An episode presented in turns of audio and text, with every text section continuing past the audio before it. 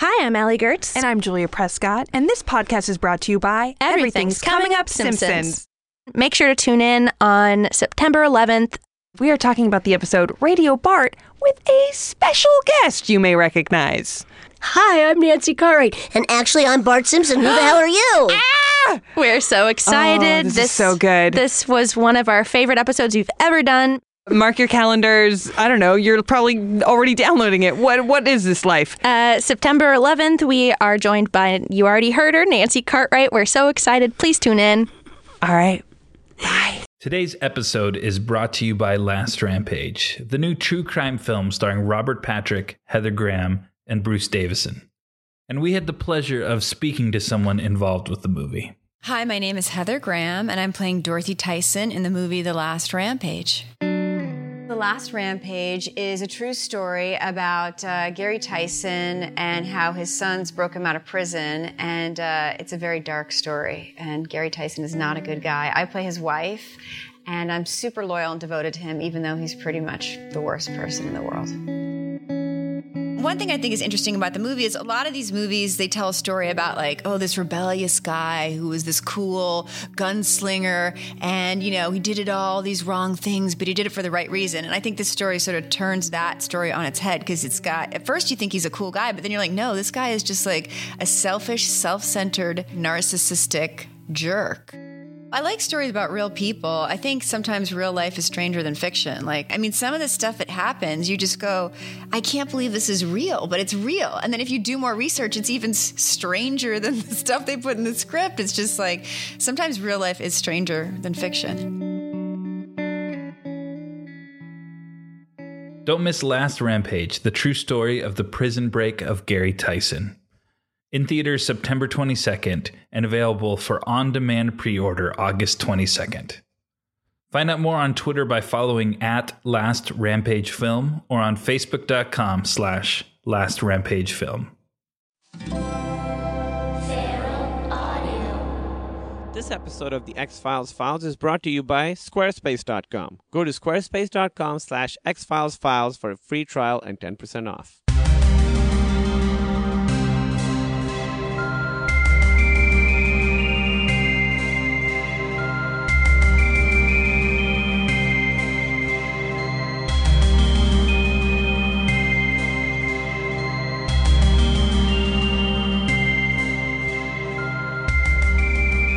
Hey, welcome to the X Files Files. I'm your host, Kumail Nanjiani. Uh, today's guest is uh, Devin Faraci, uh, who's the badass in chief at badassdigest.com. He was also on the first episode of the show. You remember that. So I brought him back because we're doing another um, Myth Arc episode, and I thought it'd be, it'd be interesting to uh, have him come back. The next Myth Arc episode, um, I know I'm having Emily come on, Emily Gordon, my wife, come on to do the season finale and the season premiere of season two because I really like those episodes.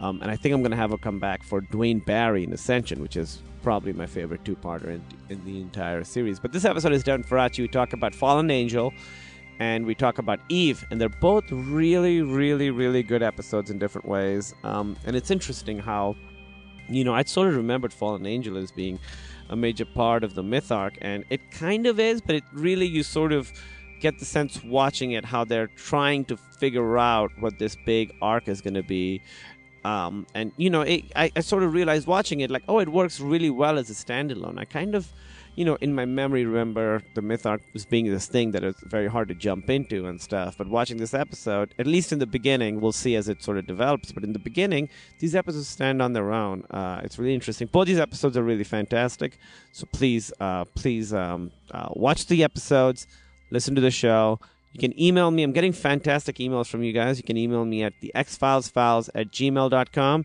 And I think I'm going to start reading these uh, emails on the air. Um, you guys have some really fantastic ideas. It's actually kind of over, overwhelming. I don't know which emails to include or not. There's a couple that kind of made me cry, so I don't want to read those because those, well, it'll be embarrassing.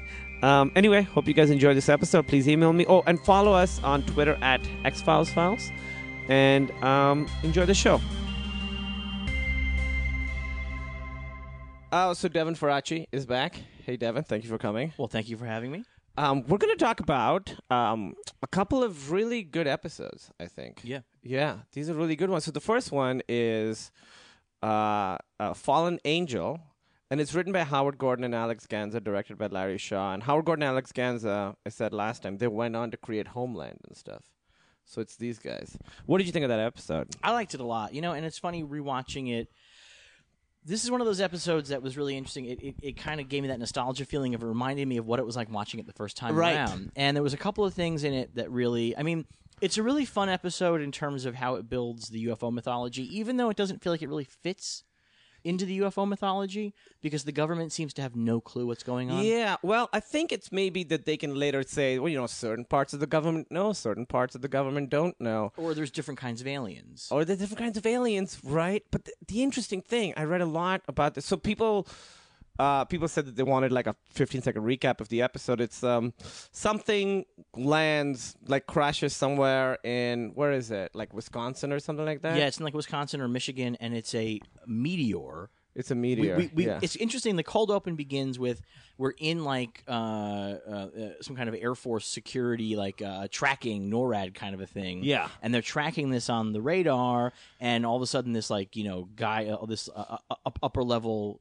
Uh, brass comes in. It's like, Yeah. no, this is a a meteor. Yeah. like, sir, it's it's it's just made a left turn. Yeah. well, there's another great scene later where there's another meteor, and she s- says, uh, "Sir, the meteor seems to be hovering over a small town in Wisconsin." so there's like fun stuff, but it is interesting. I was reading about it. Um, oh, and then this is the one where we are introduced to uh, Max Fennig, who we'll talk about him more later. But this is that episode. He's like this UFO nut guy. I was reading.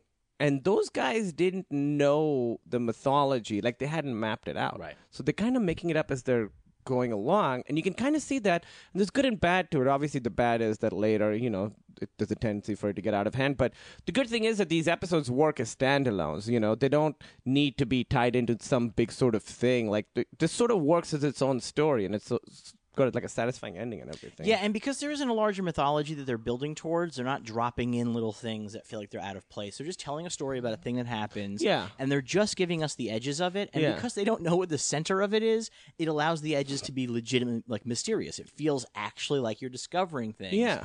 Uh, and it's it's it's, it's kind of cool. Well, there's that great scene where, right in the beginning, where Mulder sees it under that tarp, and that was so exciting to see. Like, oh, it's just under that tarp. It's right there, and you feel like you're there with them. You know, like what's under that fucking tarp? And and it happens so much in the show where like Mulder gets so close, like he takes pictures, Right. the pictures get taken away from him.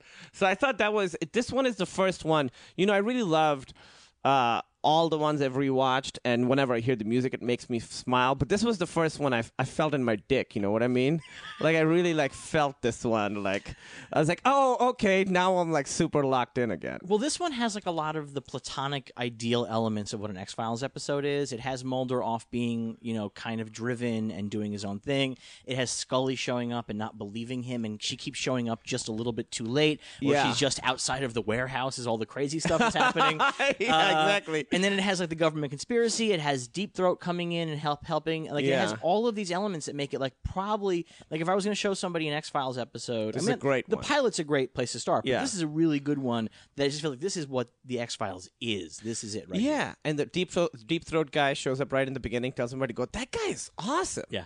Every word sentence he says is awesome. He has that great voice. Yeah, he has a great voice. And then, as we were saying, this is the one where we meet Max Fennig. And you, we ran it. I ran into you on the street like a couple days ago, and you told me about the hat that he's Yeah, wearing. Yeah, so Max Fennig is wearing a hat. Uh, he belongs to a group called NICAP, and NICAP was a real UFO group that had disbanded well before this episode.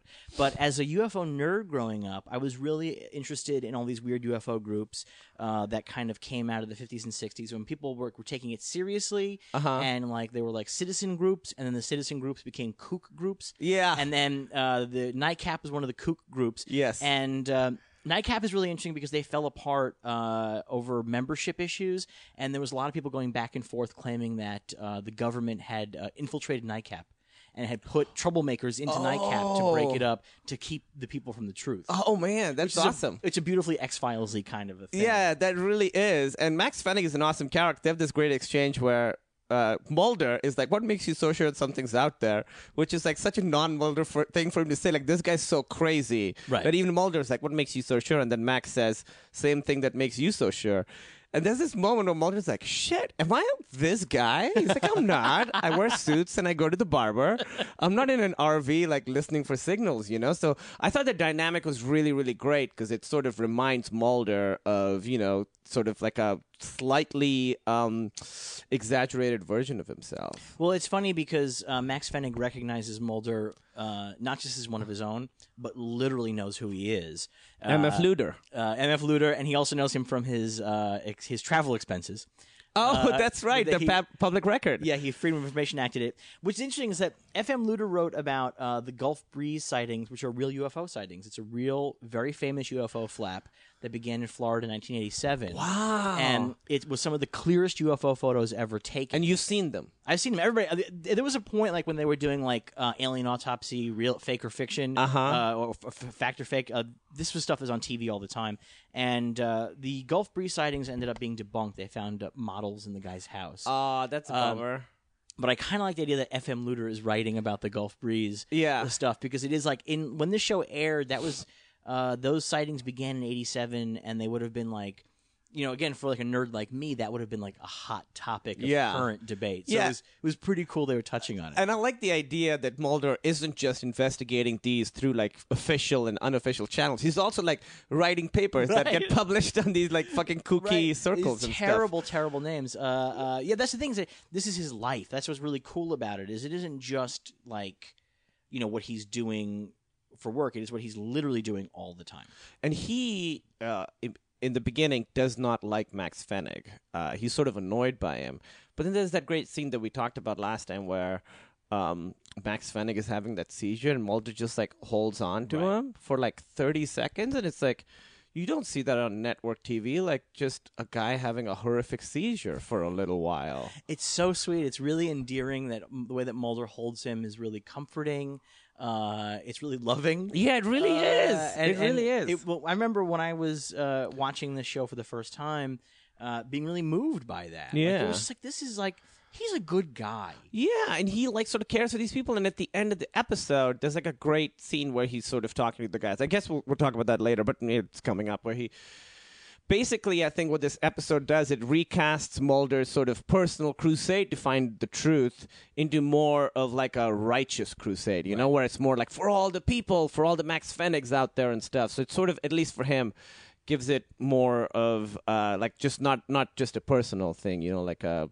Uh, I- I thought that was interesting. I, I this is one of my favorite like minor characters on the X Files. He's only in a total of three episodes, but he's really like the, I don't know. I haven't seen that actor, in anything else. I looked him up after watching the episode because he is so good, and you're like, wow, why isn't this guy working more? I guess he teaches acting school in Vancouver. Oh, okay. Uh, but he has a great look and just has like a really uh, sweet feel to him. yeah, he's very like obviously he's playing like this kooky weirdo guy, but he feels very sweet. Like he's very endearing, even though he's this you know sort of filthy hippie looking guy. And that's the thing; it'd be really easy for that character to be irritating, or that character Yeah. to be a pain in the ass, or to be creepy. But it's he's not. He's he's just adorable. How great would it be if you were taking an acting class and you had no idea because no one knows what his real name is, and you go in and you're like, "Wait, is, are you Max Fennig? Oh my god!" um, we were talking about uh, what you were saying was that it doesn't seem like the government really knows like what's going on. So there's this predator alien thing running around Right. and they're trying to get it and they have an exchange with like some of the military guys where they're like it won't get away not this time so this is something that they're aware of and that they've been trying to catch and there's a couple moments when mulder says to the you know military guys we're on the same side and Right. at the end when they get to max he's like they they they beat us to him you know so it's so far in this episode a, a little bit it, mulder it seems like um he thinks that they're on the same side or something Well, it's so weird, right? Because there's a lot of weird stuff about the aliens in this episode. Because in other episodes, it really becomes quite clear that the U.S. government knows hundred percent everything about the aliens, yes and so it's weird that they're even hunting these aliens at all. These aliens don't have any of the characteristics of any of the other aliens that we see in the series. Yeah. uh, they like they appear to be midgets or something. Do they? Well, because they're, they're- Are all those they? POV cams are like way Very down low? ankle level. They're like Yeah. tiny little things. They're all these Sam Raimi cam shots. Yes. That's what they're obviously aping is Evil Dead Sam Yes, Raimi course. stuff. Yeah. Um, but it's so funny because that's not something that's ever repeated ever again. Uh, so later on, like in the series, they they make some references that there are different alien races. So I guess we can assume This is just another. is just one that just happened upon us. Yeah, yeah. I mean, you know, later I'll read some quotes from the writers and stuff, but they talk. They're very candid about the fact that they didn't. They didn't really think they were going to build like a bigger mythology Right. out of this. It just sort of happened somewhat organically. There's a cool thing also about the mythology of this, um, which is that it the episode ends with Mulder getting called up in front of, uh, you know, uh, uh, uh, FBI. Oh yeah, and he group. says uh, no government has jurisdiction over the truth. Remember, he says something something badass like that. And it's a great moment because it's one of those moments where they're 10 episodes into the series and they go, look, we recognize that every single episode he's going to be pissing off the government. Yeah. So let's explain right now why they don't just get rid of the guy. Right. And they just, it's very nice. It's very quick. Deep Throat, you know, has that moment at the end. But at the same time, if the show got canceled, if you just cut the Deep Throat bit out at the end, that's a pretty good ending Oh yeah, for the show. It's like Mulder's like, "Fuck you! I'm going to keep doing. Even if you Yeah. get rid of me, I'm going to keep investigating." Yeah. uh, it's kind of a badass ending to the series if they if they happen to have gotten canceled at episode ten. Well, it's it's also really interesting because they uh, Deep Throat and then later Mr. X and then uh, after that Skinner. There are all these characters that you never really know what side they're on. They sort of seem to be playing both sides. and you don't know like what they're. There's no good hierarchy of these guys. Like who answers to who? It's just No, like just like muddled.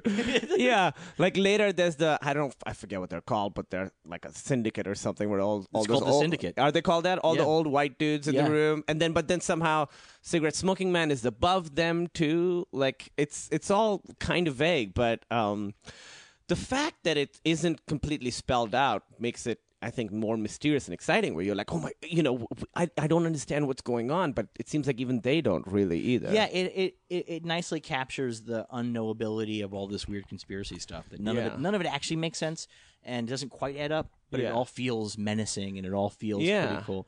Um, this episode is also really cool because, again, as a UFO nerd, uh, it seems to be heavily influenced by a real case, uh, the Kecksburg UFO crash. Oh, is that right? Yeah, and uh, let me look at my notes here because I wrote a couple things down about it. Uh, that was one of the ones that I really like, was obsessed with as a kid. It happened in '65 uh, in Kecksburg, Pennsylvania. It was supposed to be a meteor that crashed out just in the woods outside of town, and people uh, called the police and were like, "There's something crashed in the woods." And when first emergency responders got there, uh, there was a military presence that wouldn't let them get any closer. And like, oh, it's a meteor. Don't worry about it. When was this? This is 65. Okay. And uh, there were all these great stories that came out of it r- that researchers later on went to the town and began in- interviewing people. And it's tough because these interviews happened, you know, 10, 15 years later. So who knows what the truth is? Oh truth yeah, is. sure. People tell stories about like seeing um, th- that that scene where they have the the UFO under the tarp. Uh, people talked about seeing a weird object under a tarp on the back of a flatbed truck being taken out of the out of the woods. And so, like over time, the story has evolved from it was a meteor to oh, it was a cr- it was a crashed Libyan jet. Oh, they say that Yeah, on this it the episode. There was a it was a crashed jet from it wasn't Libyan. It was Libyan in the show. It was a Russian jet in real life, supposedly, and then it was a um, and then it was a uh, U.S. testing of a stealth thing in '65 years before it was ever known. Okay. and then but who, who knows? Like so, it's it's but it's that perfect UFO story of something happens. Yeah, we know something happened. and then yeah. but just we don't know what any of it is or what any of it means. Yeah, and I think that's why this episode is so good because Chris Carter really does take a lot of these actual UFO stories, you know. So there's like that grain of truth. It feels real. Like all the stuff with the military that sort of takes over the small town. There's that great scene where the doctor, like, sort, uh, you know, he's trying to kick the uh, Scully out of the hospital, Right. and the doctor has this moment like, "Hey, "This is my hospital." So that's like the little guy standing up against the military, you know. And he there's this great writer. His name's Darren Mooney. Uh, he runs a website called the Movie Blog. And he's he talks a lot about these issues. He says he's talking about you know the military taking over. He says these are the ghosts of the Second World War coming back to haunt us. These are nightmare reflections of trouble in foreign lands. The unsettling sense that no matter how often we might assure ourselves that it could never happen here, it probably could. Um, Gans and Howard suggest that America cannot exist outside of a state of perpetual warfare and competition. The enemy just changes. Having defeated the rival power block on the planet, the military's eyes turn skyward. So it, it's I think it's really interesting because it does have those things of like you know you see World War II and uh, people like uh, governments imprisoning their own people, you know, putting them in concentration camps. They're like we're not like that. But this shows like oh Well, I think also it's really interesting to remember that the X Files uh, aired just after the end of the Cold War, and so there's a lot of that happening Yeah. here too. The idea that the enemy's already here, Yeah. The idea that uh, they're among us, and then the idea that uh, you can't tell what the that, that the U.S. government will go to any lengths to defeat this enemy, including you know shutting us out of our own towns. And it's interesting because you look at Close Encounters of the Third Kind has that same thing Yes. where they they fake this the, the the train accident to clear out the town so they can bring the UFO in, uh, which is based on a true UFO story as well. That's awesome. Uh, uh, so it's it's got that. It has you know the World War II stuff is there, and that World War II definitely casts a huge shadow over the X Files moving forward. But a lot of it to me is very Cold War, which is that you th- you hope the government's doing these things for the right reasons, but you're not sure, and they're not telling you what any of the reasons are anyway. Yeah. So it's like one of those things where it's you know they're going to come, they're going to take somebody away because they've just visited you know East East Berlin. Yeah. And you're like, well, I hope that was the right guy. Well, yeah, it's like Guantanamo shit, you Right. know. It's it's that kind of stuff, and it's still happening. There's um, and then later that same with the doctor, where he now he he says to the doctor, he's like, "We're not in the hospital anymore," you know. It's like such a such a horrible, badass moment, Which Um, is really interesting that Mulder says we're on the same side to that guy. yeah. Because he's so clearly not on the same side. no, side. that guy's a monster. Yeah, he's a real asshole. And, uh, and it's just, it's, I, I, I, watching that episode again, I was trying to figure out if Mulder was just saying the things to say them. Yeah, maybe just to like sort of get on his side. yeah, I mean, to- just in, in, in that moment. That, that That's not a very Muldery thing to do. No, it's not. Although at the end, when he says, you know, uh, they they uh, they they beat us to him, there's no reason for him to say that because it's already over by that point. That's also a weird thing for Mulder to say too, because it um maybe this is like my one big complaint about the episode. It recasts Max Fennig as not a human being, but as a pawn. And for Mulder, that's exactly the opposite of what his position should be in this kind of stuff. In that, for the government, these the you know the abductees that have implants are pawns, Right. But for Mulder, Max Fennig should be a human being, Right. So it's weird that he says that to that guy. I'm not wild about that that bit. That's interesting. I hadn't thought of it like that. Especially because he seems to really want to be helping Max in the warehouse. Yeah, he as really Max does. is being abducted. That scene in the warehouse is great. Where there's the two heat signatures and then a third one, like the midget one or whatever, uh, in the corner. That one's great. And you know the thing is also Max hanging in the air. Um, Yes. it- like it's very low budget. It really works. It looks great. It looks great. It looks great. That blue light, like you see that sort of image in the X Yeah. Files for years to come. Yeah. Um, there's uh, um, what was the other thing? Oh, so we were talking for a second about the conspiracy theory stuff, and this is what Darren Mooney said about it. I thought he put it well. This is stuff we've talked about. He says that's the nature of conspiracy theories, isn't it? They impose order on a chaotic universe. Sure, it might be rational and illogical order, but it's order nonetheless. It's easy to believe that somebody has a plan, that all these troubles are rooted in some purpose, no matter how cynical. I want to believe more as a religious mantra than a catchy statement of intent. Conspiracy theories assume that we stand at the center of the universe, that those in the know have some unique perception of the world around them, some greater knowledge about everything that is going on.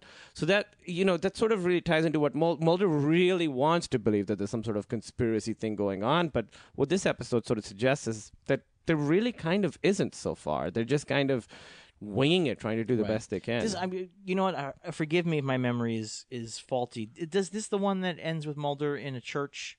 No, the one that ends with Mulder in the church, I believe, is the second episode. Oh, okay. Because I two. yeah, because it's because talking about the idea of this stuff as faith is such an interesting sort of uh, that's such an interesting moment. Uh, that, that, that that that calls back to that. You know, it's really interesting. That's the reason why all the 9/11 conspiracies exist is because the idea that Oh, the yeah. government just couldn't get their shit together to stop this is way scarier. Yes. Than the idea that the government is so in control Right. that they're pulling this off, and that that's it's it's comforting to believe that these guys have such control uh, that they're making all of these pieces move, as opposed to re- reality is just random chaos. Yeah, and you could get hit by a bus any any moment. I mean, that's what you know. That's what religion is. People believe in religion, so it gives structure to the universe. People believe in conspiracy theories because it gives structure to the universe. When in reality, I mean, it is all kind of just fucking random shit happening, you know. And people like uh, Scully and Mulder are trying to like you know fit it in boxes that it's one of those interesting things that I the show I feel like never quite nailed was that dichotomy between Mulder and Scully with his conspiracy stuff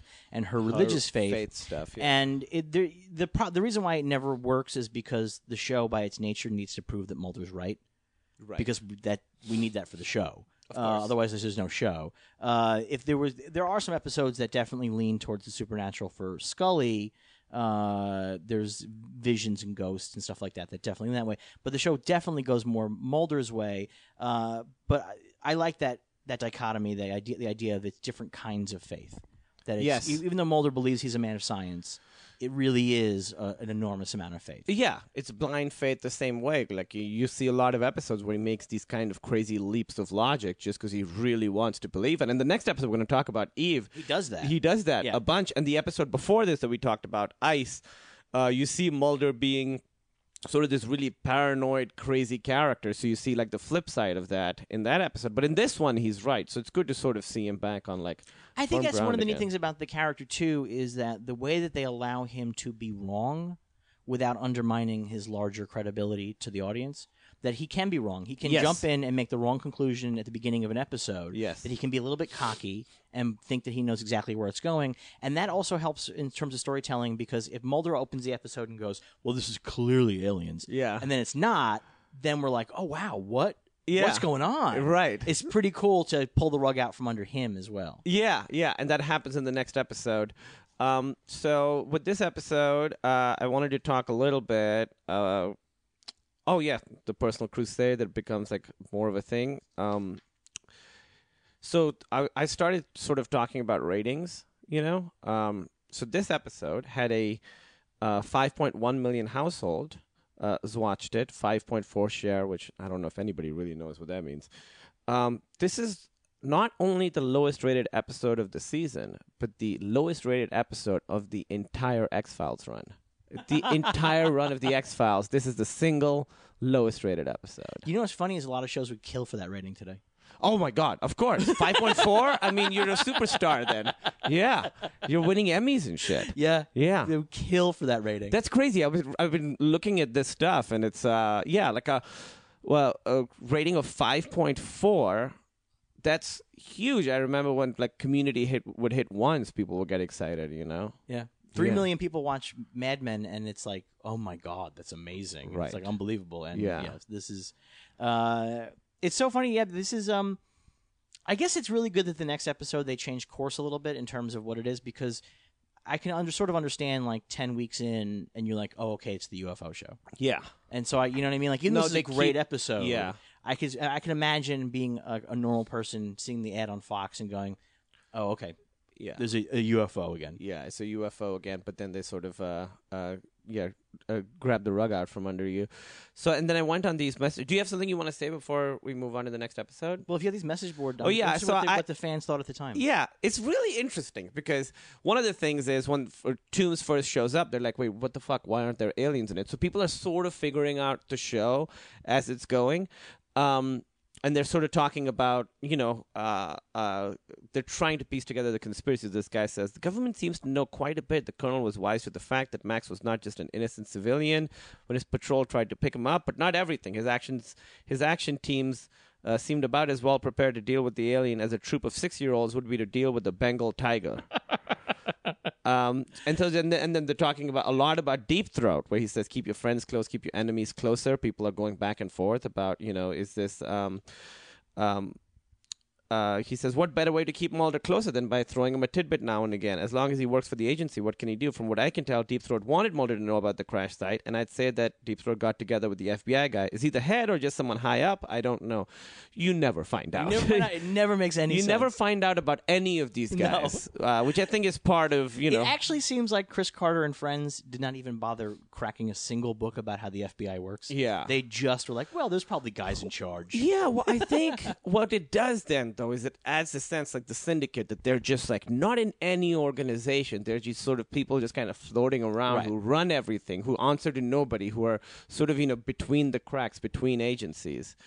Um, so people are talking about that, and then this is interesting. People are then talking about if their friends are into this show. You know, they're like, "Hey, I really like the show. Are people into this." I- went to the school called Grinnell, and when I was there, X Files was a huge show, and this is towards the end of the run. Huge show, like you know, people get together and watch it. And th- I found a guy here. He says, "Anybody know if uh, the show is catching on with people?" I know a lot more people here at Grinnell watch the show now than did when it started. So it was a big show back then. And then this person responds, I really love this. Um, someone asked if the show is catching on. Well, I'm not sure, but I just turned four people into X Files fans Friday night, and hopefully they'll tell their friends. So it's like this grassroots thing is happening. And then, because there's no real internet, they're talking about how um, they don't show at the end of this episode. There's a couple weeks off, so they don't show, you know, next week. And she says, um, there were no promos for next week, so we'll probably have some boring Thanksgiving special in that time slot. Uh, then she's upset. She says they're showing the Ninja Turtles uh, movie in Seattle in that time slot. Yuck! I thought it's so funny. It's over 20 years. No one's talking about the X Files. The Ninja Turtles are still fucking eating pizza in the sewers. They're still relevant. They're still around. People are annoyed at them then. People are anno- annoyed at them now. X Files went away, away Many but the, decades of annoyance. yeah, man, what's that movie gonna be like? Boy, that's so funny. You know, that reminds me of what it was like. Again, we talked about this when I was on last time. How different it was to interact with these kinds of shows as a fan. And today, like if you're like a fan of you know Agents of Shield, they'll put clips online and they'll have things. But that didn't happen back oh, then. Oh, then. it just goes away. So I had to wait. I used I remember as a kid, I remember really, really well waiting for the sound of the mailman who delivered the TV guide. Oh yeah, And then I'd run, get the TV guide, and then I would go through to all my favorite shows and read the blurb Yeah. for that week, and then be like, "Oh, so Mulder finds a crashed UFO," and be really exciting. It'd be Yeah. like that would be how I would figure out a lot of these things in advance. Because if you didn't catch the commercial or if they didn't have the promo at the end Oh, of the yeah. episode, there was no way to know. I find a ton of them where people are like, "I was out, I didn't get home in time, I missed the first twenty minutes. What happens?" And then people are explaining because it just goes away. Yeah, it just goes away like Mulder's proof, you know. so they, uh, and then I found all these interviews with the the writers and um. Chris Carter and stuff, and they said Howard Gordon said that they used the episode to ask whether uh, Deep Throat was an ally or, or foe to Mulder, a question the writers themselves were not yet sure of. We thought we'd couch it in the demise of the X Files. So this is one of the first times where they really talk about the X Files getting shut down, and that's something that sort of continues on throughout the rest of the Again again show. and I believe again and again again, again. X Files. Yeah. So we had a frame within a frame that we worked, and this is from Cinefantastique. Um, uh, Gordon specified the point was to remind the audience that Scully was there, for, uh, what Scully was there for in the first place, namely to act as a skeptic, compensating for Mulder's devoted belief in the paranormal, and from the FBI's perspective, to discredit his work whenever possible. So this is one that's sort of used to like reset, like, hey, remember these guys are friends, but Right. she's there for sort of an insidious purpose. Um, they really liked the episode. Gordon said it was a pretty straightforward, uh, straight ahead story, but uh, Fallen Angel is an episode we're particularly proud of. Chris Carter says, Everyone keeps saying this is my favorite episode. I think the director was great. Um, Larry Shaw, Marshall Bell, who played Henderson, that's the bad guy. He really liked him.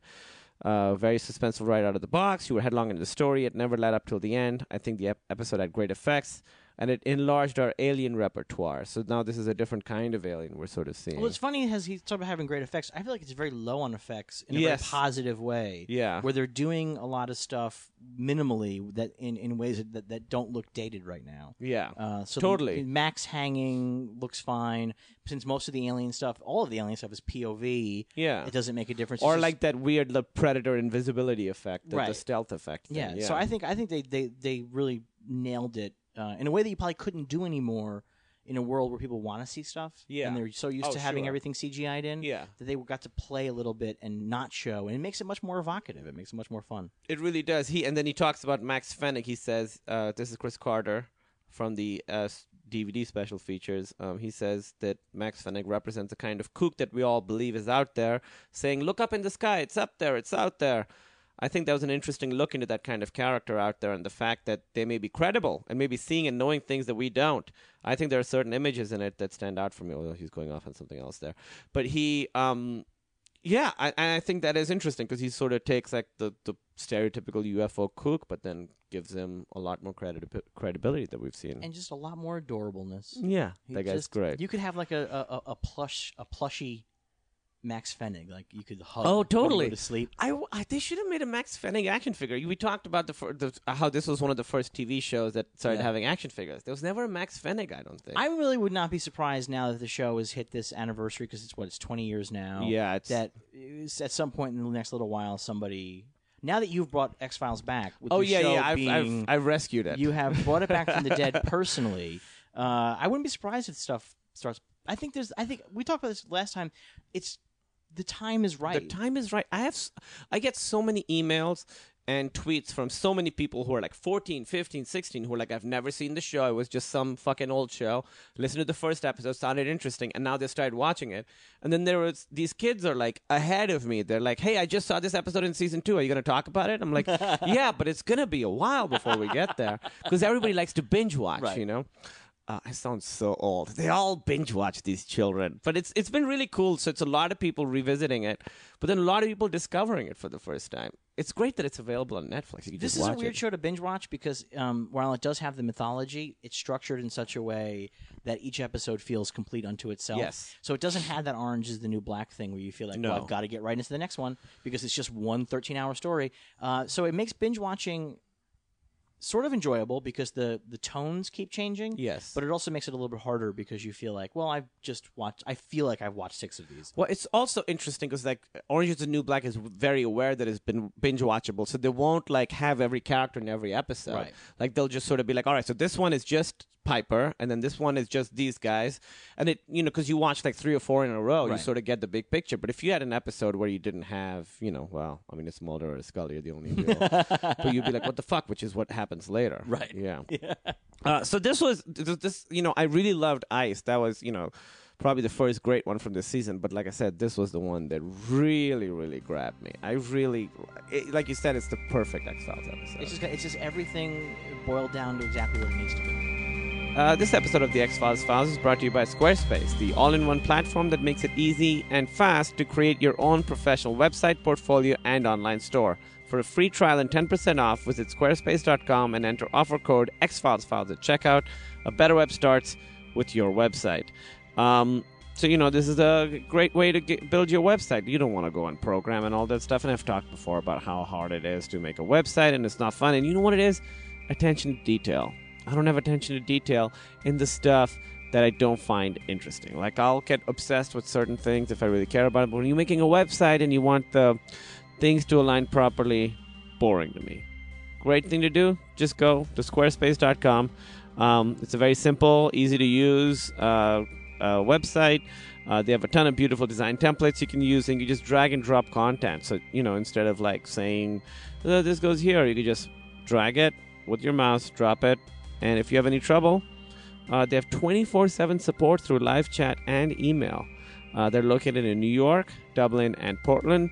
Plans started just $8 a month. $8 a month, what's that? That's like maybe two Chipotle burritos? I don't, I don't know how much Chipotle burritos. It's around there.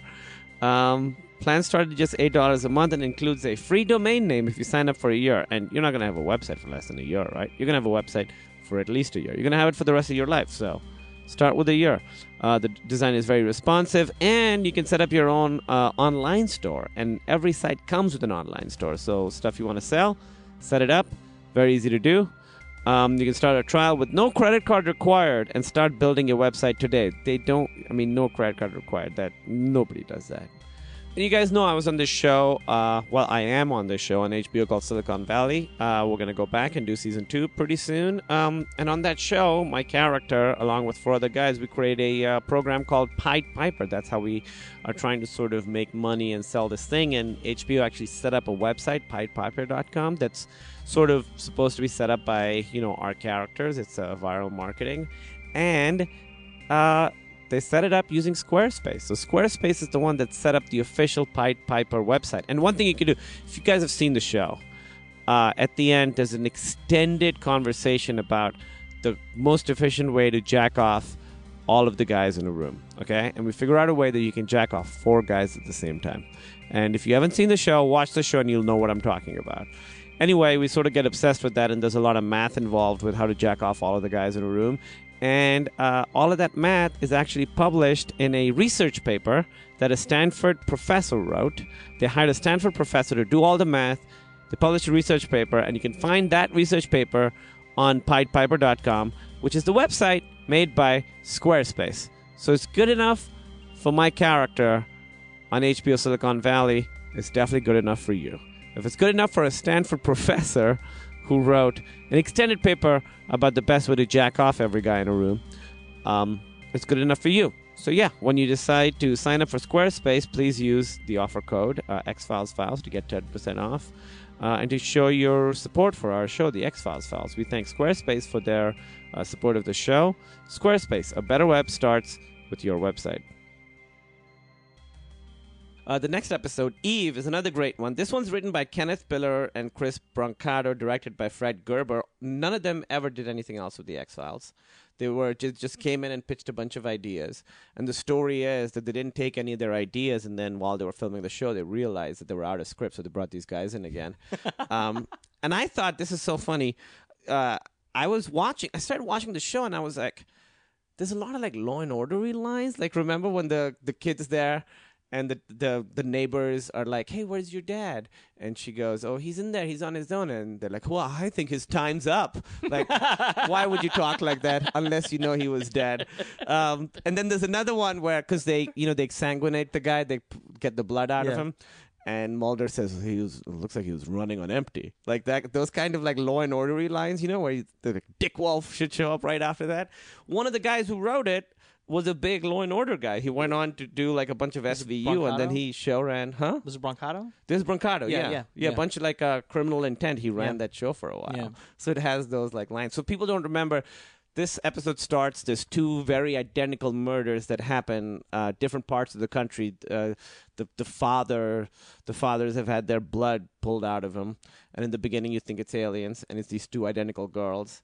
Um, I thought this one was really great because it had a bunch of twists, like a lot of. Yeah. It just kept you guessing, like a lot of.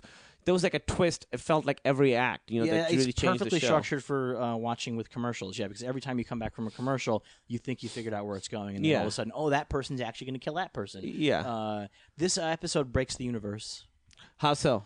uh, because this episode is about human cloning.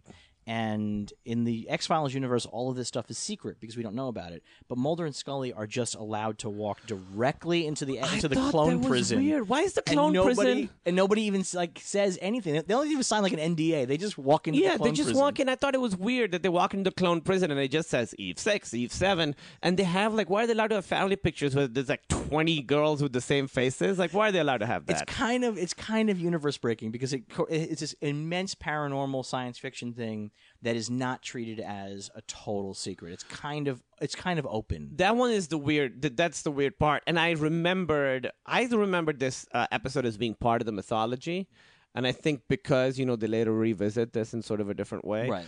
Uh, but it really isn't. It's sort of a standalone. you Sort of think they're going to revisit yeah. these people, but they never do. They sort of leave the door open, but they never do. But they, um, yeah, you're right. It is very open. They're just like the numbers are there, and they have all the pictures, and, And then she's just like, "Well, this Eve went crazy," and the, the, it really is just weird how open they are. This also was spun off though uh, into the beloved rock band Eve, Eve Six, Six. beloved rock. What was their song? Hey, Dustin, can you look up what Eve Six's big song was? I meant to find out, and I don't remember what it was. This one has a great like. Uh, so in the beginning, Mulder thinks it's UFO related, and he hooks up the projector, and Molly and Scully has this look on her face, like Jesus fucking Christ! Like whenever Mulder's hooking up the projector, she's like, "Oh God, here we go." Inside Out, how did that go? I don't remember, I, at all. I don't remember. I don't remember. I might have was. been already too old uh, for pop rock music by the time that happened. so this is an interesting thing. This is what I thought was happening, uh, but it, they never really spell it out. So first of all, when they're talking to the girl, what they there's this great scene where Mulder is like, "Hey, nice bunny, can I ask you some UFO shit?" Like, "Oh, great work! Wow, you really." Did study behavioral sciences. Great bunny. Um, did you see any? So at that point, she tells Mulder exactly what he wants to hear. Right. She tells him about red lightning, men from the sky, and she says the word ex- exsanguinate. Right. Is it? They never come out and say it. Do they have some sort of psychic abilities? Because I know they're sort of connected They're to each other. They're definitely connected psychically to each other, 100%. Yes. I mean, they plan the murders together Yeah. uh, across I distance. just we just knew they yeah. say that. So, I mean, there's, there's a possibility. I think this is one of those great X Filey things where it's never explained yeah. and it can just be anything. It can be as simple as she is a Sherlock Holmes type because they're super geniuses and she's able to pick Oh, up yeah. from the clues, or it can be that she's psychic. I think. Yeah. I think you could argue it either way. Yeah. Uh, which is one of those things I like about the X Files when they leave, and this might just be sloppy writing, but I like when it's sort of left ambiguous enough. But it's ambiguous in a way where you can connect the dots in a satisfactory way, in, in, Right. in a bunch of different ways that do make sense to you. Yeah, because these girls are more powerful than the other Eves. Right. Um, it could be that they have psychic abilities. They're clearly sort of connected to each other in some kind of way. And then later in the message boards, uh, we'll talk. A lot of people are coming up with their own theories for how this is happening. Um, there's a great another thing. uh, Mulder has like so many fucking lines in this. Where there's one part where Scully's like, um, they were uh, you know, someone took the girl, and he says someone or something, and you see she just like sighs and continues, and she says. Uh, they put up a roadblock, and then Mulder says, "Maybe they weren't looking in the right place," and points at the sky. And Scully should be like, uh, "None of this is helping. There's a child missing. You remember that, right? These are great lines, but this child is missing. We should set on an Amber Alert. Well, they didn't have those then, but Mulder's just like getting justified about this. Uh, but yeah, this was a great mystery. There's so many like different sort of um, the uh, things going on. You see the two girls. You never really know what's happening until you know they actually tell you. Even Scully's like, "Oh, maybe these two girls just kind of." Look like each Right. other. She's like grasping at logical straws. and then you think maybe uh, the way this revealed is really great because it's like the um uh the fertility center. So you're like, oh, it's like one of these things like where like a pervy doctor is knocking up everybody with his kids. Oh, And there's then- a great episode later Yes. that does that. But it's like great how they reveal all these each step by step how they reveal it. It really is structured really nicely in that way. Um, and again, this is one of those ones where it's really nice that Mulder is just wrong the whole time. He's wrong the whole Just time. constantly wrong. He's just catching up. They both are. They're both like because it starts off. You think there's aliens. It's not aliens. Then you think it's this evil doctor woman who's doing it. Turns out she's actually not evil. Right. She's trying to help the girls, and it turns out then at the end that the girls are the ones who are evil. This is another thing that happens a lot in the X Files is where she's with the fertility doctor and he's explaining what in vitro fertilization is. You're like, wow. Uh, like, Yeah. This, Did we not know then? Twenty years ago, but I feel Also, like everybody knew. Isn't Scully a doctor? She should be like, hey, yeah, I know. I, I know how this works. we, put, we, we, we should just shove some sperm in there, right? So you have um, a turkey baster. Yeah, exactly. And now we're at the point where we can have movies like The Switch or whatever, and we we know what that is. Uh, they say You know what's actually funny is watching old movies sometimes and the stuff that they feel like they need to explain to the audience that we just take for granted today. Science stuff, medicine stuff, uh, like a lot of stuff like about black holes or faster than light speed travel that we just take for granted today. If you go back 30 or 40 years ago and watch Yeah. a movie, they really take the time to explain this stuff. And this is maybe like one of those like on the cusp of like, Yeah. how dumb is this audience? Well, it's it's interesting because I've been watching, you know, this show. I watch it with headphones usually, and so I can really pick up on the ADR stuff. Right. And doing Silicon Valley, it's always really interesting. Like, because ADR, people who don't know, is like when you go back and sort of dub over over your own lines, or you add in lines with the cameras on the back of your head. So in Silicon Valley, we added a lot of like, because it's like a tech show, so a lot of stuff to like um explain. Because when they cut it together, they realized it wasn't explained enough. So I've been like hyper aware of what they do in the X Files, and they do this a lot. There's a scene at the end where, you know, they um the, the girls get poisoned. And uh, they're they're all. I mean, the girls poison Mulder and Scully, and they both take sips. And there's a moment that's clearly ADR where Scully goes, uh, uh, what is she? We didn't drink enough to make us sick, and her mouth is not moving because clearly Fox saw it and was like, "Why aren't they dead? Why are they dead? Yeah, Yeah. Yeah. But I thought they'd done a good job of explaining that because the girls talk about, you know, they show the digitalis poison and say you have to ingest this much to kill you. Like, th- I thought they did a good enough job of explaining that.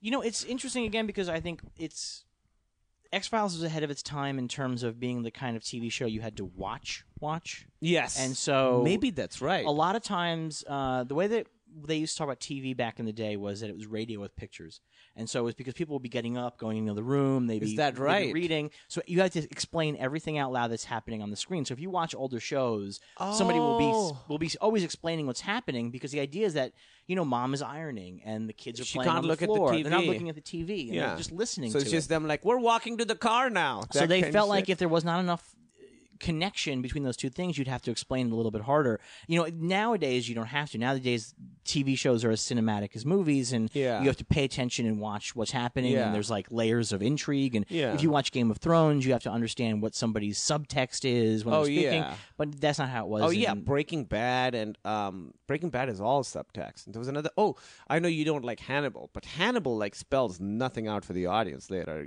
They say stuff, and you just kind of have to like piece it together yourself. I have to like look up like write ups about Right. it to, to to figure out what's going on. I don't. I don't dislike. I just don't get Hannibal. Okay, I don't get it. you think the I've guy watched moves it. his face too much? Oh, he does not stop moving his face. He's- he is like in uh, in Fallen Angel when the aliens kill the soldiers. Oh, and their, heads like, go- faces are that's what- going. that's what it's like watching Hannibal to me. Eh, okay, all right. Well, and then Hannibal is so still. Hannibal like moves nothing. It's like a mask, and then the other guy is just going nuts. I mean, I'm going to end up catching up at some point because the show's clearly beautiful and everybody loves it. Uh, oh, it's it's fantastic. but. I just I watch it. I'm like, I don't. Is, is this is this supposed to be this funny? I can't figure it out. It actually scratches my X Files itch a little bit. There's a lot of similarities. There's like a, the monster of the week thing happens, but then there's a continuing story. Um, Scully's in it. Which Scully's is it. clearly on purpose, right? It's like It 100 feels percent like, like an yeah. jokey, yeah. Uh, there's a great. Um, oh, so this one they talk about eugenics, and I think that's so. That's such like a scary. That's such a dirty word, you know. And again, that guy uh, Darren talks about how you know we sort of defeated the Nazis because they were practicing eugenics, and that's not something we do on now. Subtly, like that's what we're doing, and we're not really towards any kind of goal, just to like see if we can do it. Well, it's that's what that's what sets us apart from the rest of the mythology, and I don't want to spoil for people who are experiencing along. But eugenics and Nazi stuff plays a humongous part Yes. later on in the series, Yes. and it is sort of interesting. They come in, and because even this stuff is very similar to the Boys from Brazil, uh, which is the story of uh, cloning Hitler. Uh, uh, What is that? I don't it's know uh, uh, Ira Levin's book. It was a, a movie in the seventies, um, and uh, you know, it's sort of this. That's a, that's a touchstone for this, um, because a lot of X Files episodes are sort of like riffs on uh, existing media. And this is not Certainly. this is not hundred percent a boys Bra- boys from Brazil thing, but you can sort of see where the the tendrils connect.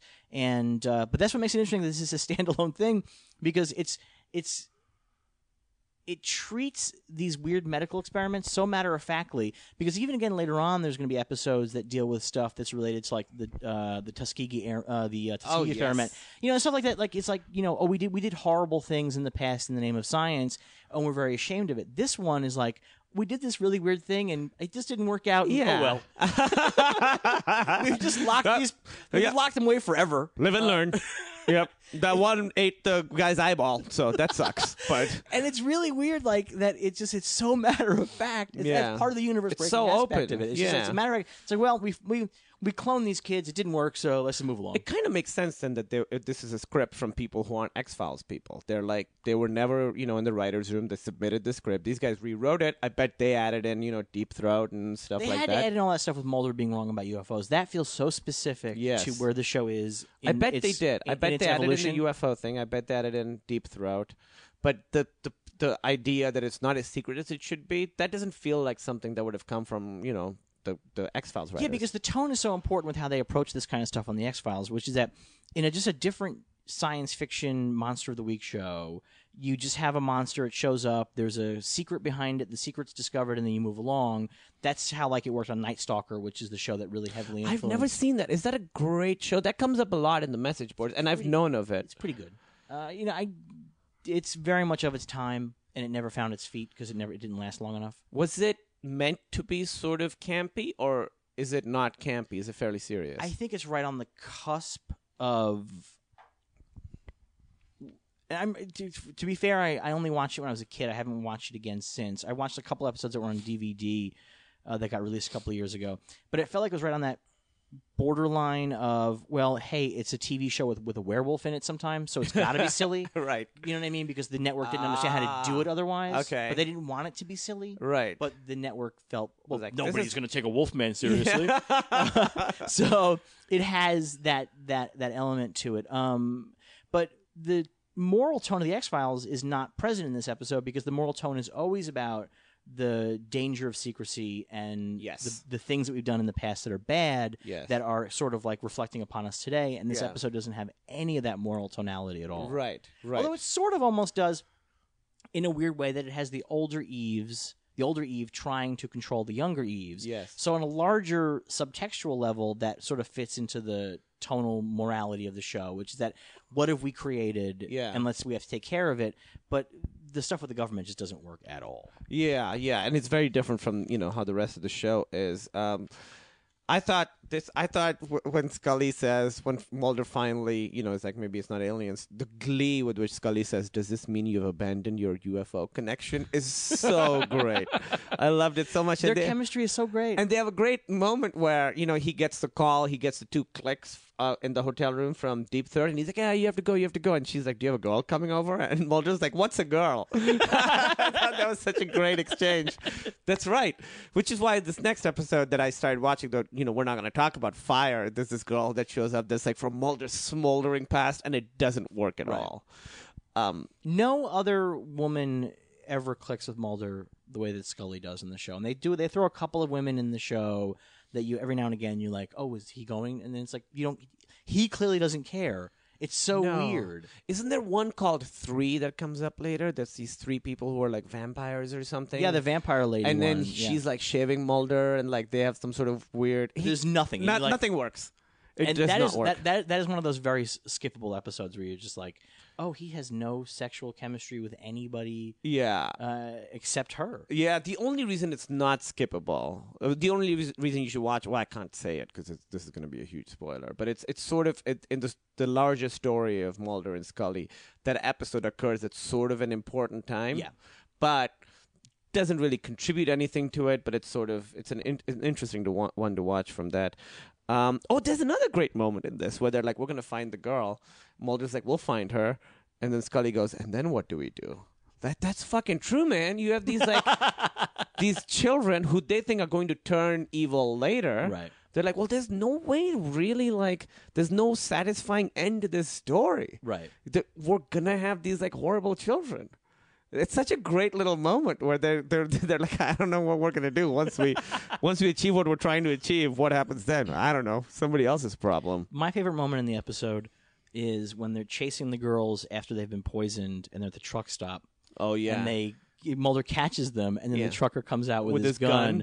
Uh, and I love that little bit. It's just like a really funny little bit. Like uh, it's just it's comedic. It makes sense. It works. Uh, Yeah. and I like seeing him be so ineffectual. yeah. He is not a man of action in any No. real way. I like that very much. No, he's like a total like yeah. He's not like an alpha guy. Right. He's like kind of a pussy a little Right, he can't talk his way out of that. He can't. he's, he's he's unable to pull a gun fast enough. He's Scully just- has to come in and be like, "Listen, we're we're in the FBI." Mulder's like, "Nah, nah, nah." "Yeah, no, that's a great little moment." Um, I thought the name Digitalis. I don't know what it is, but that's a great poison name. It's a real poison. Yeah, yeah. Uh, what's the plant that they're harvesting? I forget what it's called, but that that's what they're using to. Um, I forget. I, I forget, but I thought that was cool. Uh, I thought the twist we talked about this a little bit that Sally Kendrick is actually good. I thought that was a fun thing. I did not see that coming. I like her a lot too. She was good. She's a really good actress. She Yeah. really works. Um, she really like lectures it up in that room where she's like, I bit his eyeball, and then she does that like thing, Yeah. which is basically the fava beans and the nice yeah, that's what she's doing thing. more or less. Yeah, but Yeah. it really works, and I, I it, it she she can go that broad there because she's creating a different character from Yes. the other Eve. So it's nice. It works. You Yeah. feel like you're looking at two different characters. And I thought those girls, they found like good twins to play. Like they're never hamming it up. They're like totally flat the whole time. It's very, very creepy. They look, you know, I don't want to say these children look creepy, but these children look creepy. Yo, I looked them up. Um, wh- what's the story? Well, uh, one of them at least. There, I'm, I'm assuming both uh, got cute. They got cute. Yeah, Oh, the- good there for was a them. there was a picture of, of one of them, and I'm assuming since they're twins, they, the other one did as well. Uh, I was like, oh wow, she looks nice. They could not. I, you know, later in the notes I read, uh, the they could not find like they were gonna just have one actress and then have do split screen and shit. But then they at the last moment find these found these girls who like turned out to be perfect for it. Which you know, without those girls, whenever it's split screen, you could always tell. Especially like '93. Oh, it would have looked like shit. Yeah, it would have looked like shit. Um, this is real bad. There was a, uh, with the mom at the end. I thought that scene was a little totally weird, where she's like, you know, the mom's of one of the daughters, where she's like, she was not my daughter. She was, she never was, and then she just burns her picture. Like you, this for eight years, you thought this was your daughter. You can't just have closure through fire like so quickly. Clearly, a TV show written and directed by men. yeah, like this is how females behave. This is how my mom was, man. I had, had a real hard upbringing. She would uh, tear me out of pictures and then set them on fire. exactly. And just because of the law and orderness of it, I wanted this to happen where they say, um, uh, well, I, I put that down. Why does it have Eve numbers on the door? It was in the program a secret where they're like Eve 8 shows up at the end. They, I wanted the girls to be like, you can't Eve 8 us, like Eve 8 us. But they, they didn't go for that, which is very sad. Um, yeah, and then uh, that guy uh, Darren from Movie Blog, he talks a little bit about uh, you know how we uh, uh, you know Nazis were practicing eugenics and we're sort of doing that on the show. So, like you said, it's a lot of like you know past coming back to haunt us. Like we're doing the things we you know stopped other people from doing. The other thing he talks about a bunch in his article, he says he says the '90s was when there were a lot of like uh, kid murders and stuff started happening where kids sort of started killing people. He says that that same year, two 10 year olds murdered a toddler in the UK. I remember that being a big, big story. And then he says the 90s end with sort of the Columbine thing happening. So he says, I don't know if it's true, but that the 90s is when the school shooting culture started happening. Yeah, I mean, sort of. I, you know, the idea of evil kids has always. Oh, of course. thing. Yeah, it's been awesome. Uh, and th- th- this episode is very strongly in uh, the line with a lot of the evil kid stuff that had come before, and especially the idea that the idea that the evil kids aren't just bad, but they're way smarter than we are. Yes. that's what that's, I that's mean, what makes the evil kids scary. evil kids, I mean, the the Omen. You know, um, I, it's so funny is that um, I was talking to my dad about The Exorcist, which came out Mm-hmm. um, two a month and a half after I was born, and my dad said to me, if if The Exorcist had come out a year earlier, you would have never been born. Like the evil kid business in The Oh. Exorcist was enough that we just never would have had you. And so, I mean, that you know that that was always there. Yeah, Uh, evil uh, kid thing. I mean, it makes sense. You know, they're innocent. You want to protect them. What if they're the evil ones? I mean, it's like a pretty obvious sort of uh, thing to subvert. and it's, it's it's especially it's the idea of the evil kids being smarter. Man, and there's a movie that I'm blanking the name on that is very much this. Uh, I want to say it's like the Dunwich Horror or something like that. Uh, which is probably not, and somebody's gonna get really mad in the comments about it. Um, but where uh, it's it's it's a it's a village, a village, village of the damned.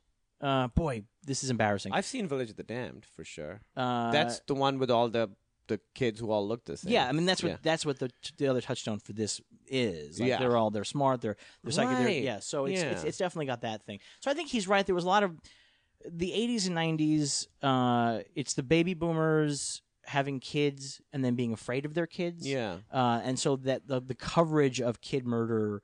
Uh, was was cranking up a bunch because that's where the um, the video nasty stuff in the UK came from. Uh, was that there were these kids who murdered another one of their schoolmates after Yes. watching a horror movie. And that was like I think the mid to late '80s. Um, so that's what was happening. But I do think that this is an, a very strong tradition Yes. of, of of kid horror. The other thing that he talks a lot about that I hadn't thought of. So if you remember when they go to the second house, Mulder says it's almost a mirror image of the first house.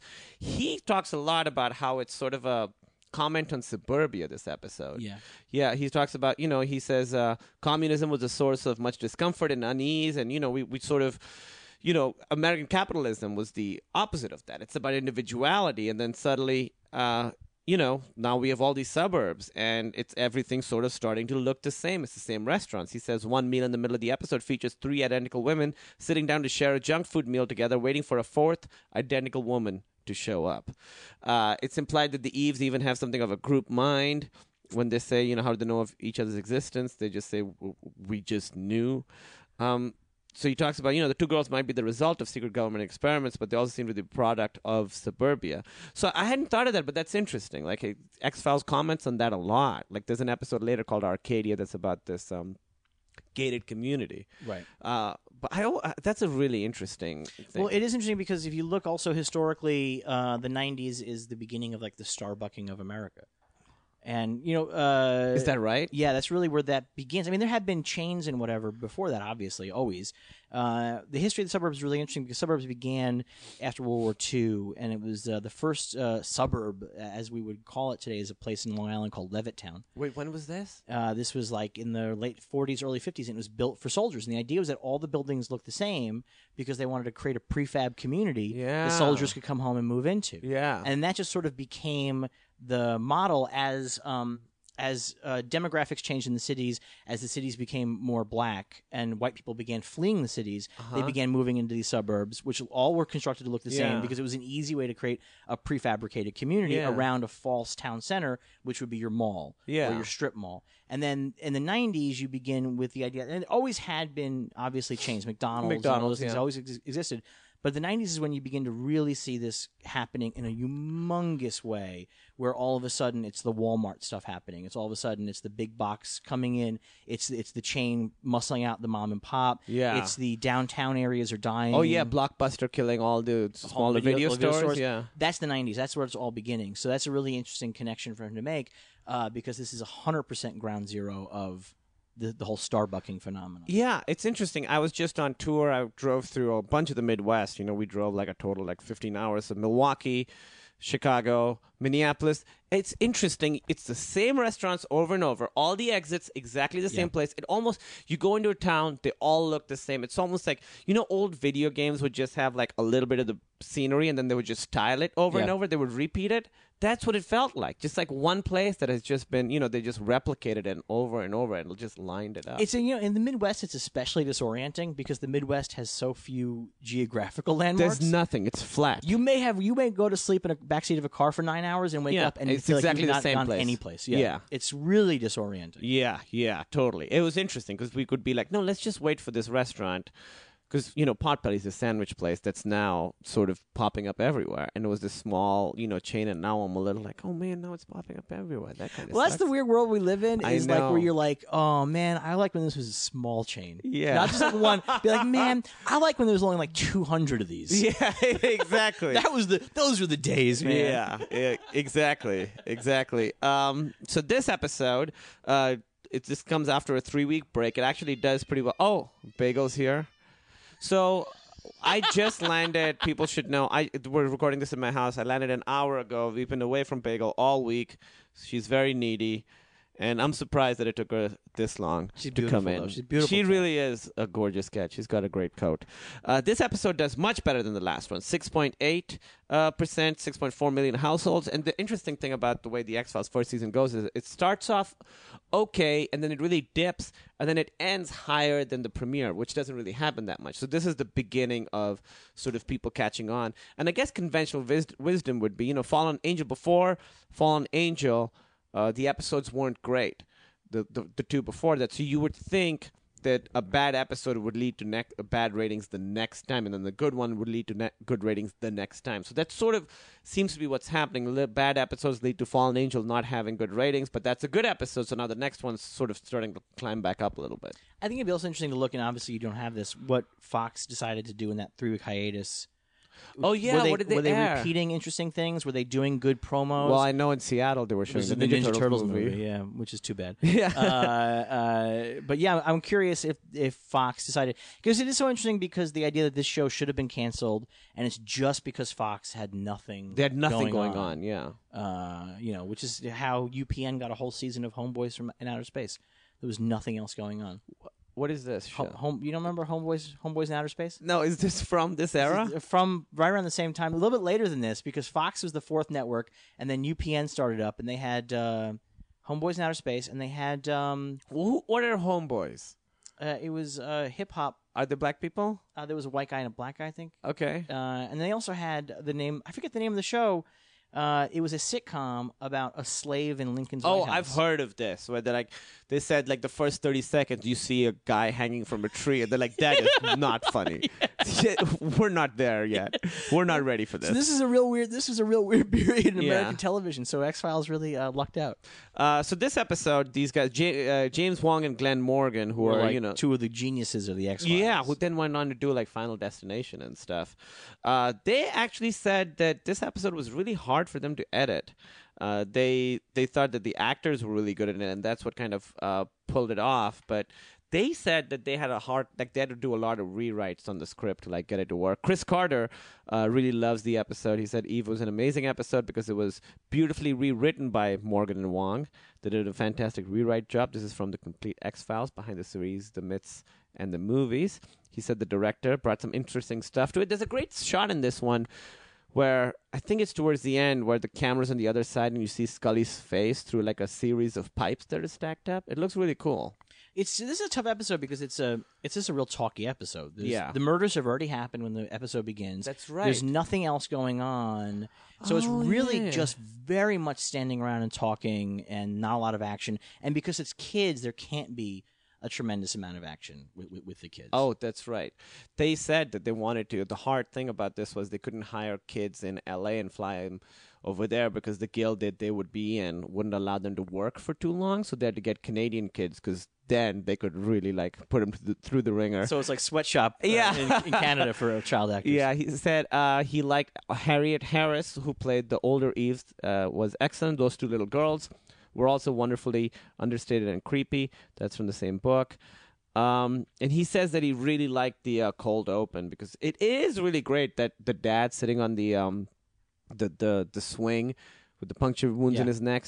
It's like a really creepy, it's fantastic a great image. It's it's so clearly the image that begat the episode that somebody was like, yeah, dad on the swing dead. Yeah. Why? How is he dead? Yeah. Oh, his his blood's been sucked out. Oh, that's pretty cool. here we go. And it's neat because it does. You can see how Mulder jumps to the UFO stuff because uh, uh, cattle mutilation was such a big part of UFO culture at the time. Right. The idea that aliens would come down and cut the assholes out of cows. Yeah. Uh, was what they did. And it's the only reason why they, you know you, when you begin to research it, the reason what why they did. the reason why they took the aliens took the eyes and the assholes of the cows is because it's the softest part of the animal. So a cow would die and a predator would just come eat the eye and the asshole.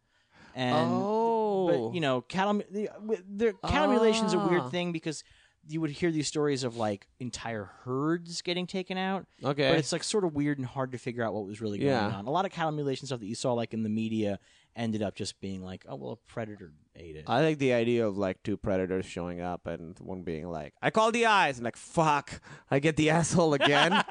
God damn it. we get an alternate or something. So now this part, this is interesting on the message boards because up until now there is no X Files subgroup. I'm going to alt.tv.sci-fi or alt.sci-fi.tv. Uh, December 1st, in that hiatus period, someone sets an X Files subgroup on, and what happens now is that people are some people are really upset that X Files has its own subgroup. They don't think it deserves it. So there's a lot of people showing up and kind of trolling the fans here. Uh, a lot of people. So this guy is like, um, well, this guy, I just wanted to read him because he's such a fucking. He's like a little nitpicking. Oh, having just finished a course in genetics, I feel inclined to gripe a little about the genetics genetics in this episode. Then he goes on to describe specifically why this is impossible. Meanwhile, uh, he misspells the word protein. So I don't know if this is a guy. Uh, that we should have. There's another person who's like, I've begun to notice some flaws emerging. Mulder knows way too much. Come on, does nothing surprise this guy? Also, I found the start of the show way too predictable. Two is T O, which is, you know. And then they go on to talk about how much better Brisco County Jr. is than the X Files. Oh, and then there's these weird theories happening. Someone, so now these people are coming in poking holes in their favorite show, Right. And the X Files nerds are like jumping through hoops to justify. They're like, "Ah, well, since Mulder knows so much, maybe he is one of the Adams. So they, you remember, it's Adam and Eve. Wow. So that's their theory. They're like, Deep Throat is probably assigned to monitor the progress of the only success of the Litchfield experiments. Mulder has shown his high intelligence.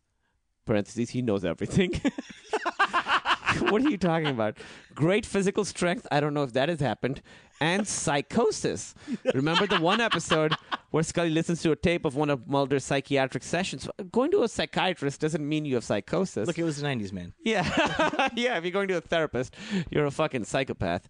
Um, and then uh, and, and a lot of fights happen here. Uh, there's one person who says, um, uh, they're like, you see, there are lots and lots of people on this earth who get great enjoyment out of ridiculing things that other people like. There is nothing on this earth that someone can't find something nasty to say about. So these people are getting like really butthurt over this. Uh, then one guy's uh, uh, talking but he says, on one hand, they've demon- demonstrated that the secret echelons of the U.S. government is so powerful they can do anything it wants. So now th- there's one guy, his name's Bear, and he's just going around trolling everybody. And uh, he responds with, They've demonstrated nothing. The writers may have portrayed that, but this is a work of fiction, not a documentary. and then the first guy responds, Really? A work of fiction? Are you sure? My God, did it occur to you that I might be referring to the U.S. government as portrayed within the series? And within the series, they've demonstrated that the U.S. government can do whatever it wants. And the other guy's like, Well, you didn't say, specify that it's the work of fiction. And then they just go back and forth about this. This is, you know, this is a real halcyon day of trolling. Because Yes. today it would just be like Mulder's a faggot. Yes. But like n- then Full just- sentences are being sen- constructed. it- but it's like he's like poking these like really ridiculous logical Yeah. holes. I, I, I kind of, I kind of respect there. Well, this He really went to the, he went all the way with it. Yeah, Bear goes, try reading a book, which is basically calling someone a faggot. That's what that is. That's the proto version of that. Uh, he says, uh, I've only seen a few episodes. The New Jersey one, stupid. The reptilian slime serial murder one, predictable, unbelievable, and stupid. I don't think it can be predictable and unbelievable. Like, those things shouldn't go together, right? And the one I don't even remember, none of these uh, uh, was even slightly interesting. A guy kills five people every 30 years. He's talking about tombs. Yeah. Who cares? that's, that's an acceptable loss. Yeah. Who cares? yeah. Five every 30 years. That's not that much. Uh, he's talking about Mulder. He says, This guy's a character I simply can't sympathize with at all because he is shown as smart enough to figure out every bizarre mystery that happens, but he doesn't even have a vague ability to deal with ev- anything. Is this supposed to explain why there is no proof of real UFOs and shit? Because everyone who knows anything is incompetent or controlled by aliens?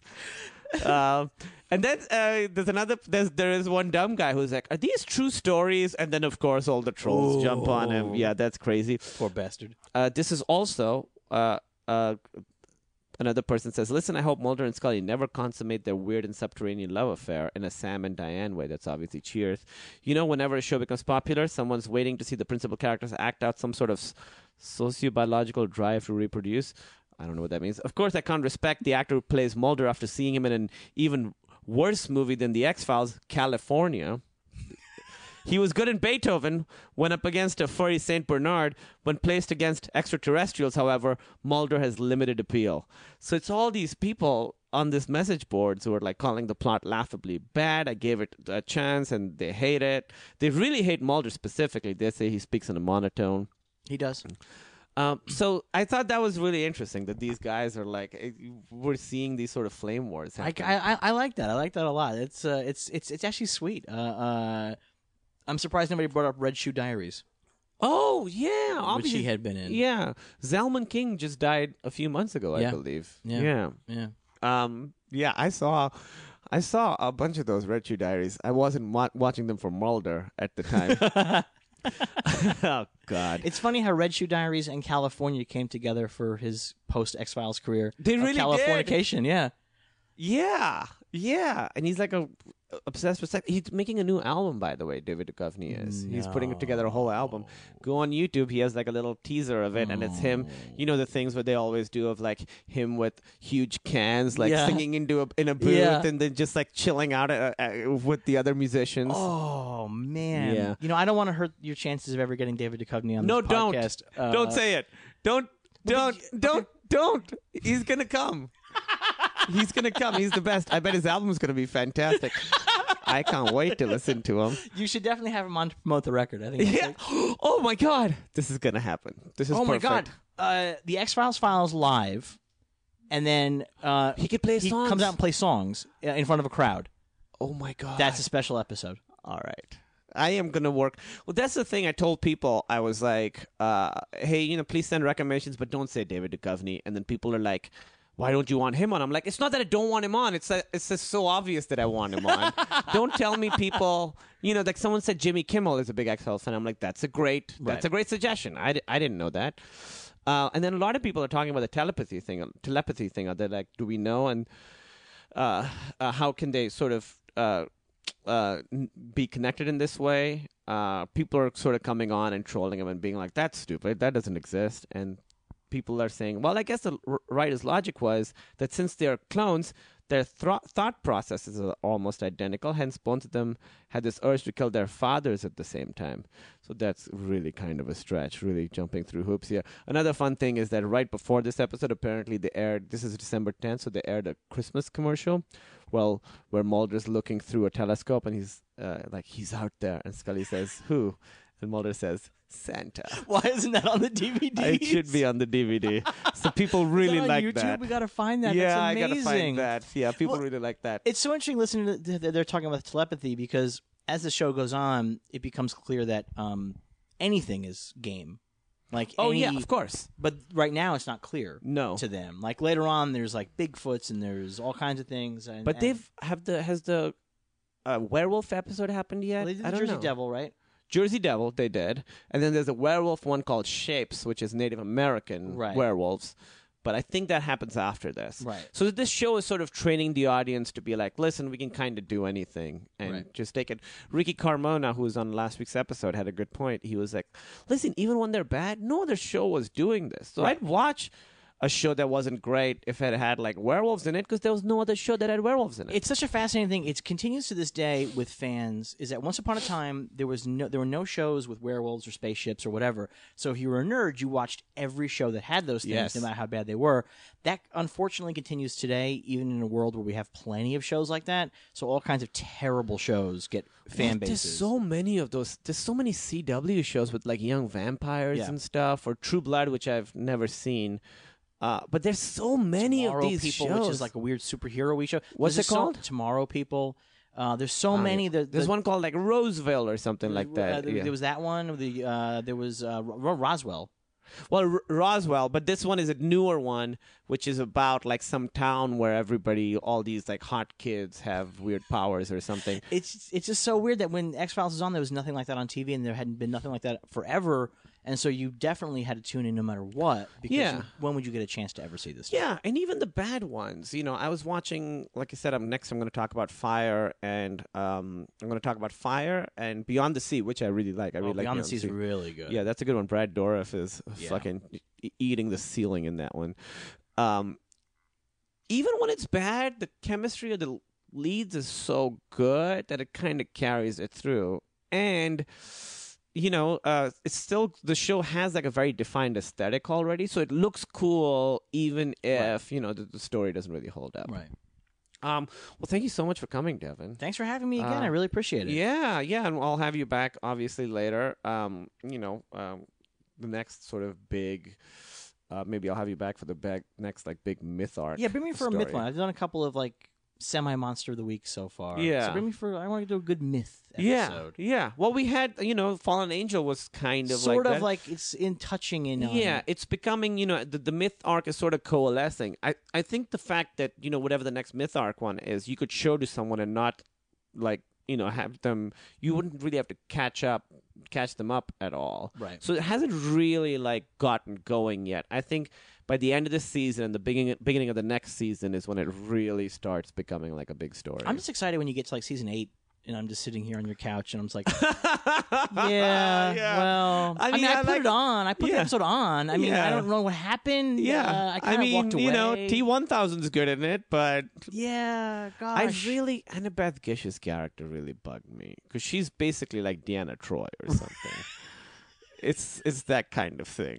It's a real Oh, bummer later. yeah, but there's a lot of great ones coming up. I was looking at season two today, and there's so season many two kills. so many great episodes. All the myth ones are great, and you've got Humbug, which is a great episode. It's so good that I thought it was season four or five. Uh, that one's great. Host is really good.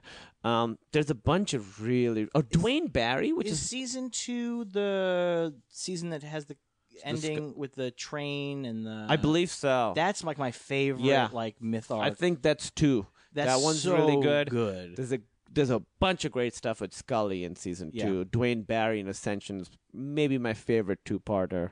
Uh, it works as like a great movie, and the guy who plays Duane Barry is really fantastic. And that happened season two. So, you know, season one has some missteps, but it really, you know, when it hits, it really hits. And season two, I was looking at it, I was like, I don't think I would skip any of these Yeah. episodes. So you're skipping through season one. I skipped a couple. Well, the reason I'm skipping is one, I've seen them, you know, three times. I don't need to see them four times to know that I don't like them.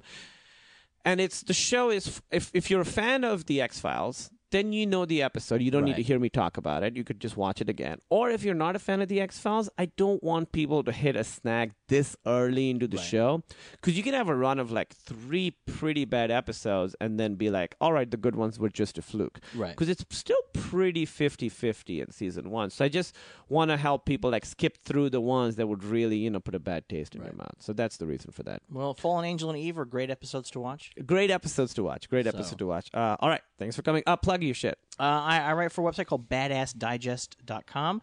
Uh, and you can find me on Twitter at Devin, D E V I N C F. uh, thanks so much for coming Thank you.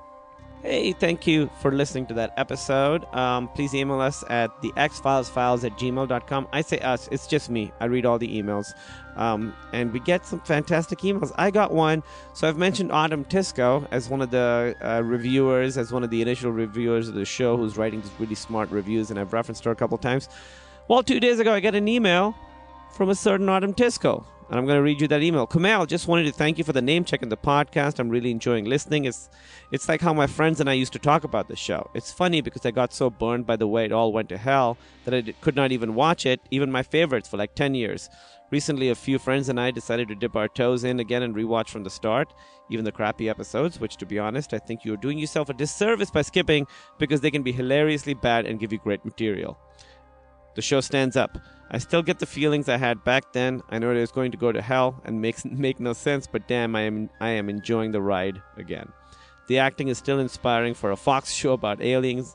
And dude, serious props on actually pronouncing my name right and visiting that old as shit website that someone else actually created for me back in the day because I had no idea back then how to even make a website.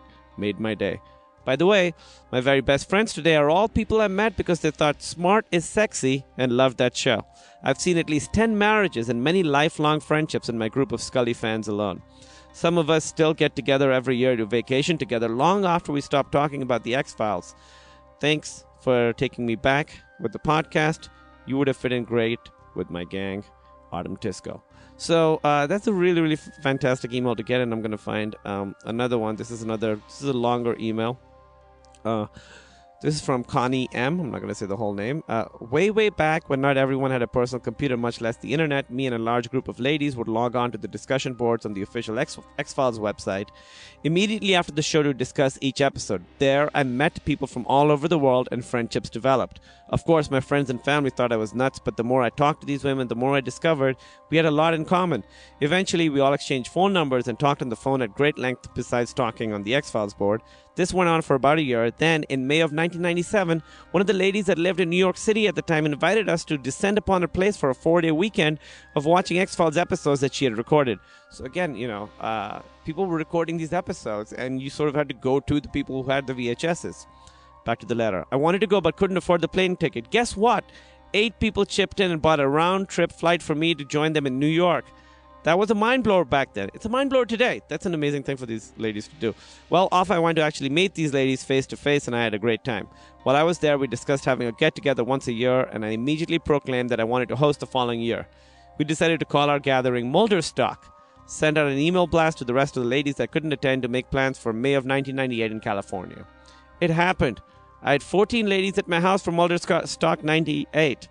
We even had T-shirts done, and we wore them on several outings. I think that would be awesome to see. Just a bunch of women wearing Mulderstock T-shirts, like walk into your TGI Fridays.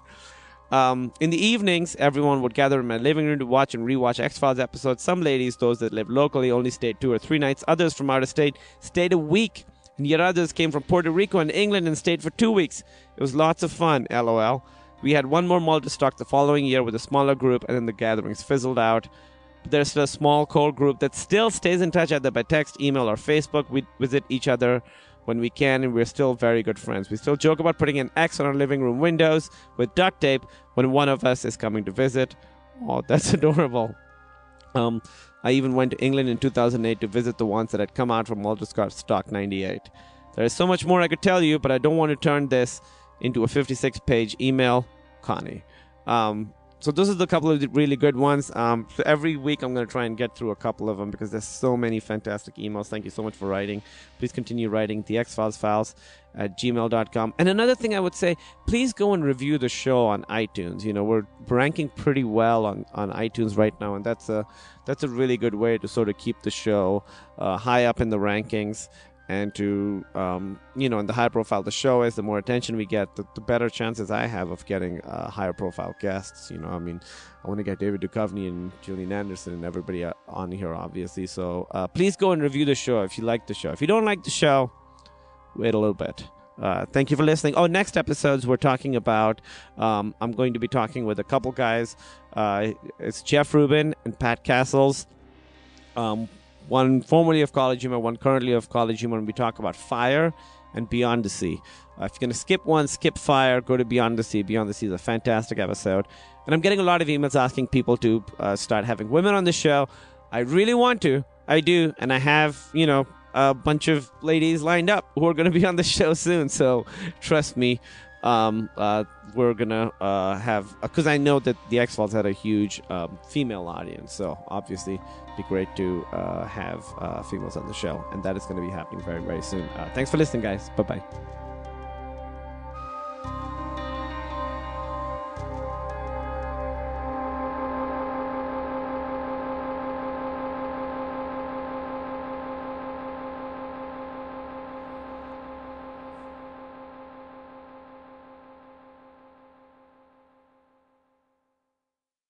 Hey, everybody. Do you like getting stoned and watching a movie? Or just watching a movie. well, then check out our podcast, IMD IMD Weed, where we and a guest. go to the movies and discuss it after. a movie review podcast with a little token twist. Get it? oh boy, but hey, you don't have to smoke weed to enjoy this podcast. Uh, you should enjoy watching movies, though. Subscribe to IMD Weed on iTunes or your favorite podcasting app.